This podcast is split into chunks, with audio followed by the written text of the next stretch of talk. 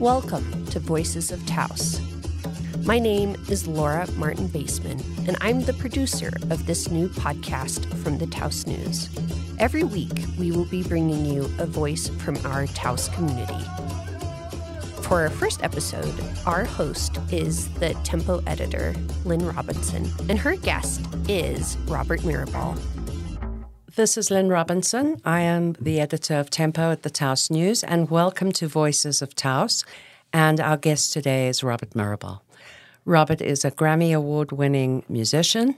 He is an actor, an activist, a flute maker, and um, currently he's involved in more projects than uh, any of us can keep up with. Welcome, Robert. Thank you, Lynne. Thank you for being here. Yes, yes, yes. Congratulations on the podcast. Thank you. Mm-hmm. Uh, it's a, a, new project for us, but we are trying to get it off the ground, and I think it's wonderful that we have you here with us today. Yeah. You've got a lot going on. Mm. For the last year or so, since uh, post pandemic, you've been working on a really fascinating cultural exchange program with. Uh, uh, uh, artists and activists from Peru. Can you talk to us a little about that? Yeah, this this group started probably um, a really good friend of mine that I met maybe about close to 25 years ago, 30 years ago maybe. And um, we were both hustling our little cassettes on Bent Street at the Moby Dickens. And I met Roman Vizcarra, and I invited him to the Pueblo that summer, and he saw a lot of the ceremonies, spent time with us, and helped me lay adobes on one of the village houses. And um, that's kind of when the dream came. I always wanted to see what Peru was like. I've always had a dream of going into South and Central America, all those places. So I was still young and really vibrantly wanting to see what the world was about and that's kind of where the dream began. And then finally, um, I mean, what's been happening? We had both had families, and I've been into Peru several different times at, by that time. And but we always wanted to bring an ex- type of exchange program that um, features a lot of the artists and the youth of um, South America, mainly of the Sacred Valley, of the um, the people, of the Quechua and the the Aymara, and then the different people of that of the this, that area. And so they've been planning on it for many years. And so finally, it's pretty unprecedented that they, they all thirty of them got their their um, visas. And so they came up this summer and they were here for a month and they visit mostly northern New Mexico. And they got as far as Acoma and um, they spend time in the fields, sharing stories, talking stories, digging dirt. Now, when you say they spend time in the fields, I, I, don't know if many people know this, but now they will. Robert is also a farmer, among everything else that he does.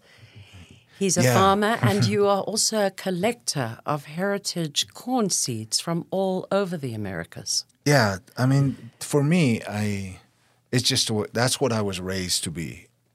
I mean, ultimately, if you take all the little hooplas out, including school, education, everything, I was just raised to be a farmer. I was raised by my grandparents, my my mom's side, Juan and Crosita, and um, that's all they knew.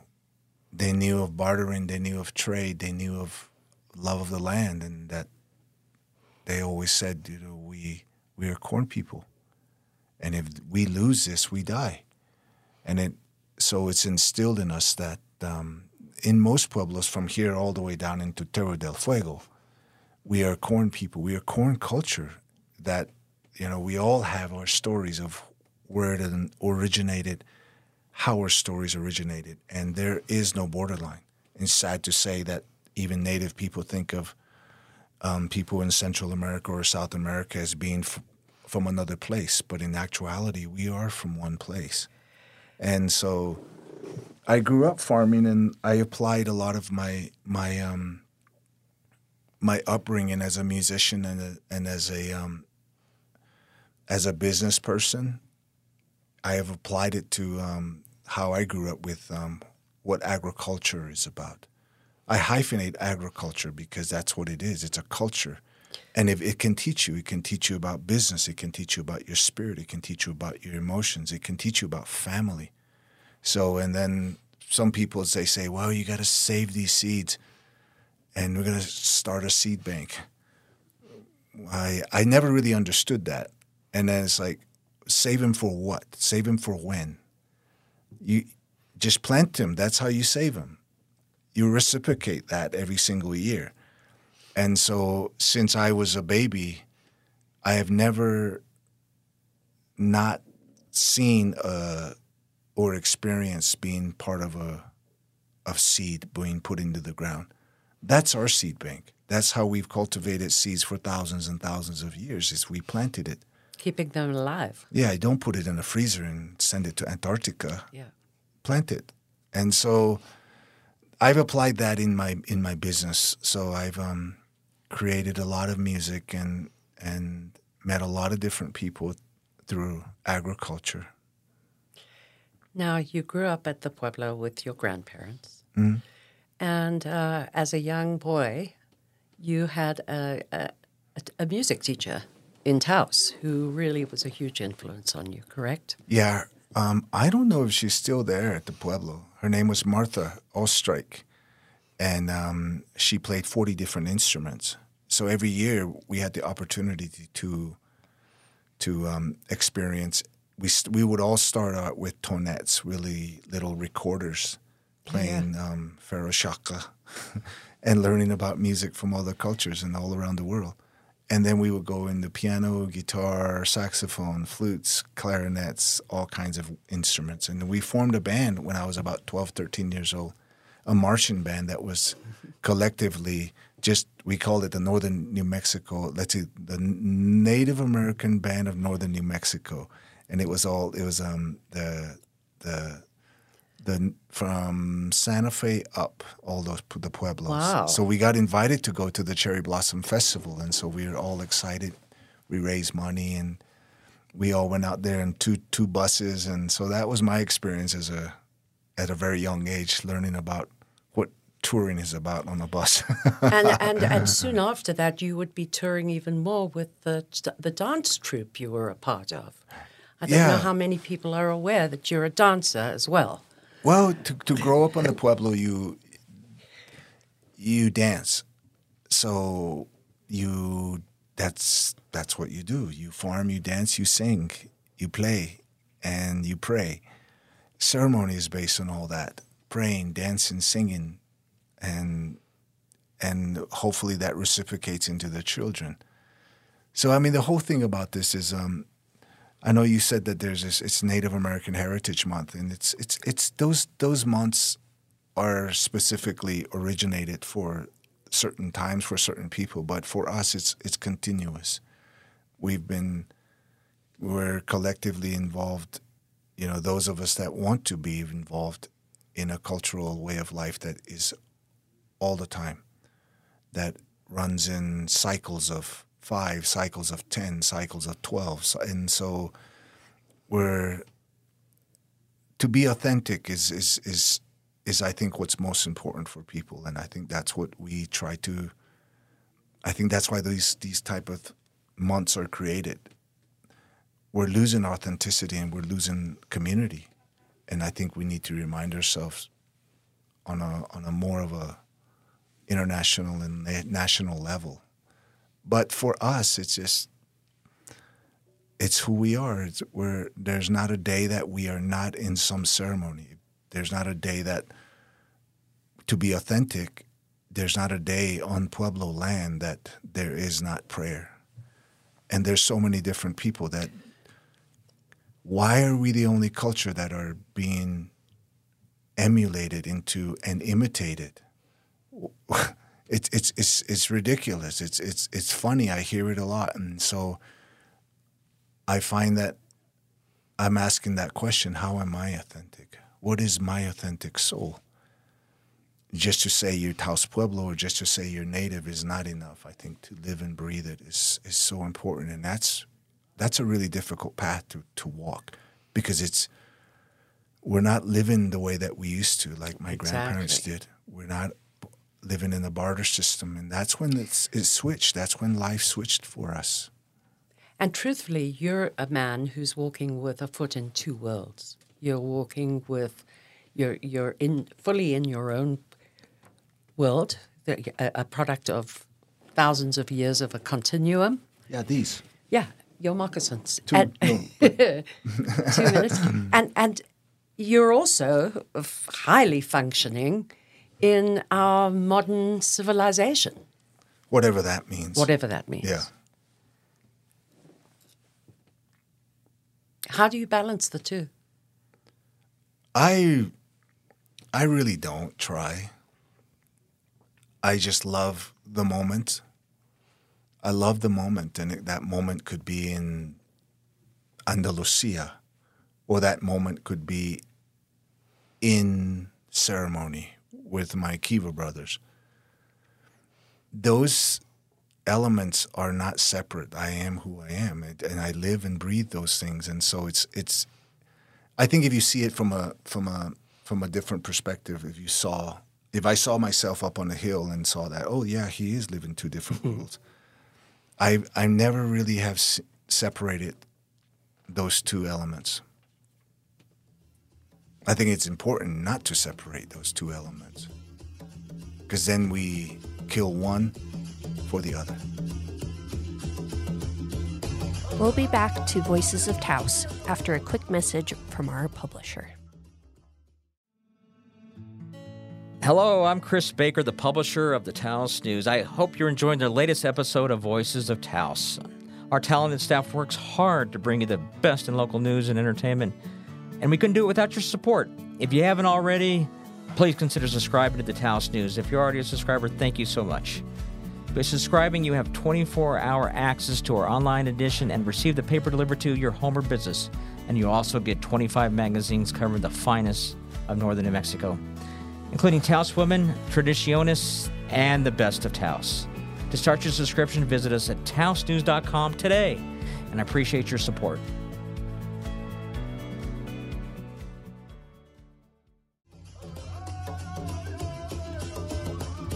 So, uh, Robert, you're currently scoring a four part Hulu series. Can you talk to us a little about that? Yeah, it's it's a docu series based on on Annie Mae Aquash, Annie Mae Aquash or P- Annie Mae Pictou, who um, was an activist and back in the 1970s, who was originally um, of Micmac descent, and they moved. Her and her sister moved into Boston, and then that's and that was one of the first times she was in the city, and she um, married, had two kids, and then around that time, the American Indian movement was getting really, really huge among a lot of, well, not just that, but it was um, the Chicano movement was going on, the black, you know, heritage, the the the culture of the inner city of the of the dark people were really, really going out and saying, hey, we belong in this country too. And so a lot of that was happening around the same time. Everything from literature to everything from film, everything was just kind of popping and, and being questioned. And so the American Indian movement got involved in in many different um, um, political aspects and, and asking questions to for to people. And so this is a docu series that is pretty fierce because um, she was murdered and nobody knew what happened. So it's based around the kind of like the murders that took place in and around that time. It's a lot. It has a lot to do with um, Dennis Banks. Has a lot to do with um, John Trudell. Um, has a lot to do with all those guys, Clyde Bellecourt and and um, oh geez, keep forgetting his name. That homeboy that really loved. He was an act. He became an actor afterwards. But um, all those all those men that and women that were involved at that time. Wounded and, Knee. Yeah, Wounded Knee. specifically. Yeah. And so, um, so they say that only a few people died, but they're counting that there's over 160 some people that have not been um, properly um, investigated to this very day. And so one of them was Annie Mae. And so this, the whole docu series is based on that, and it's huge. It is intense, man. The amount of um, work that these producers and directors have done, it, they've they've dug out stuff like recordings of of, of Nixon, they've recordings of um, the people of the, the goon squad they call them the, the people that were involved in there the, the police the the detectives the doctors the coroners all of them that were involved. And there is some raw and rare footage that is just amazing. And so we've been kind of working on this um, for maybe about a maybe a little under a year for me but they've been working on it for about three years trying to get all these different things. And man to turn that into an actual four part series is pretty intense. So um, it started out with um, the director Yvonne Russo, who is um, from South Dakota, and I had worked with um, um, Jhane Myers, who is a Comanche descent, who worked on was a producer for Prey, and Prey was a sci-fi for for those of you that are sci-fi buffs. And I did some soundscape work for it, and they were at a at a premiere for this film last year, and they were like, "Do you know a native composer that would would be interested in doing something like this?" And goes, "Yeah, Robert, he'll do it." And he goes, "Oh yeah, yeah." so that's kind of how the story came about. It's it's kind of like who you know. At at some point, it just that's just what your life becomes. It's like if you're ready for it, then that person will say, "Okay, this name." And so I've done two of them already. And the first one was the most difficult one because that's where you really um, create characterization through music. Yeah. And music cannot be overwhelmed. You know, I'm used to a, a B structure, a, a lyrical form, a rhythmic form, a a um, form of music that is more um, audible. That when people listen to it, they they can relate to the rhythm, they can relate to the to the to the melody. But film work is way different, way different. Um, film work is is it's a it's a psychological auditory expression of, of what you're watching, and you can change an energy just by what key progressions you use, and so it's um it's it's pretty intense process. And exciting and and and wonderful for a this this thing like is you. going to win some awards, and they just they just submitted the first one to um to Sundance Film Festival. Oh, fantastic! So um, Congratulations. once once they get picked up, it's going to.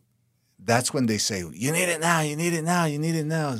So I work with a lot of math. It's interesting. I, it's um, and that you know, it's the funny thing about it is our culture is based on a lot of math, and so to see the evolution of my life as a musician is based around counting bars or watching bars go and counting bars. It's it's it's interesting. It's I I They say uh, math and music are very connected. big time, man. Yeah. And and I mean the like the band that I have now is just they're fully oriented in in in in jazz, and it's it's really awesome. Yeah. Exciting. And so, um, so you've got that going on, and then uh, a little bird tells me that you are uh, starring in a movie. Yeah, this one is is pretty intense too.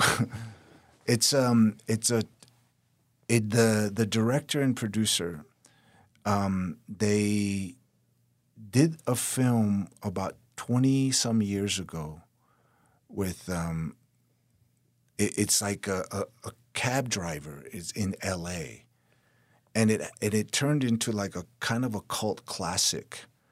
And then the director decided to write a second part to it. And it's more it's a travel um, kind of a, a film. It starts in la and it ends in um, in page arizona and the majority of it is just me and the the, the cab driver and so there's a lot of dialogue, very cleverly written, and that's one of the reasons why I chose it. Is because it, it's really challenging. it's hugely challenging to to to um, to create that much dialogue and that much energy just between the two people, and to keep that solid on screen. So the it's, so the writer is pretty amazing, and then um, so that's what I've been doing too is um, just memorizing lines, create characterization, and then and just I I've never believed that I could um, like I feel like um, if you're ready for something, it falls in your lap. Whether and and that's how I think relationships on any level happens. Whether it's a relationship to land, whether it's a relationship to animals, a relationship to another person, or a relationship to your business and to your own vitality. I think it lands on you. Do you say, well, it's unexpected? Well, this is everything you've worked on. Hmm. Everything you've ever done has given you this challenge. And so I received those challenges. Now, this is not the first um, film you've made. You have uh, uh, acted in many. Yeah, that's what I started. and- I yeah. as a kid, that's what I that's what I wanted to do. But I, I didn't want to really be a film actor. I want I was more interested in stage. I was interested in stage productions. I was interested in and I studied that in, in Oklahoma in northeastern while I was doing summer stock. I studied everything from lighting design to directing to um, playwright to simply stage combat and choreography. And that serves you well in your performances on stage, which Yeah, yeah. You know, I, I, I. That's what I know. I know production. And you're a terrific performer. And we are so blessed here in Taos to be able to see you every year uh, uh, during your holiday event Yes. at the TCA. And we have another one coming up next month. Yeah, yeah. Um, December second, and um, you know, I think this is the thirtieth one that we're gonna do.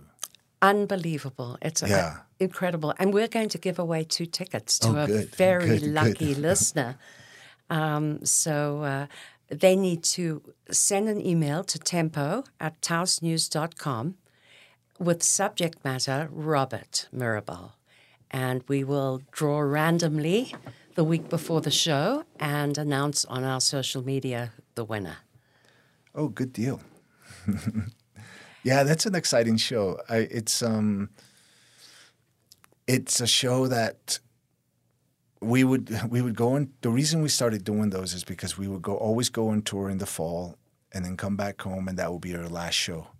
So this time, I I have to do way more. I'll be in Arizona filming, then I come home to do this show, then I go back to Arizona f- to film some more.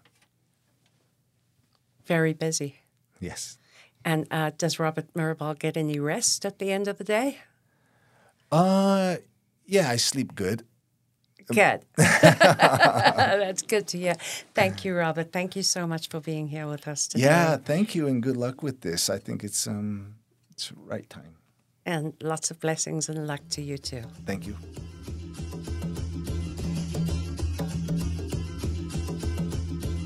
Thank you for joining us for Voices of Taos, a podcast by the Taos News. This episode was produced by Laura Martin Baseman.